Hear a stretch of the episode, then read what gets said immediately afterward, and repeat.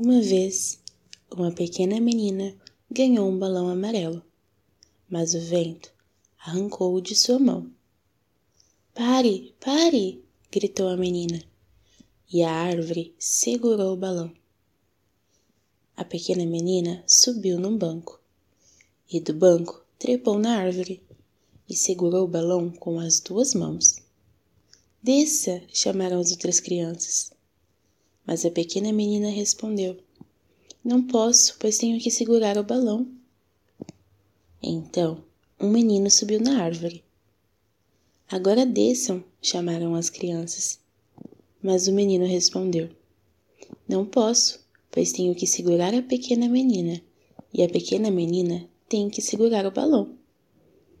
Então, uma menina grande subiu na árvore. Desçam agora, chamaram as outras crianças. Mas a menina grande respondeu: Não posso, pois tenho que segurar o menino, e o menino tem que segurar a pequena menina, e a pequena menina tem que segurar o balão. Então, um menino grande subiu na árvore. Primeiro, ele pegou o balão e desceu da árvore.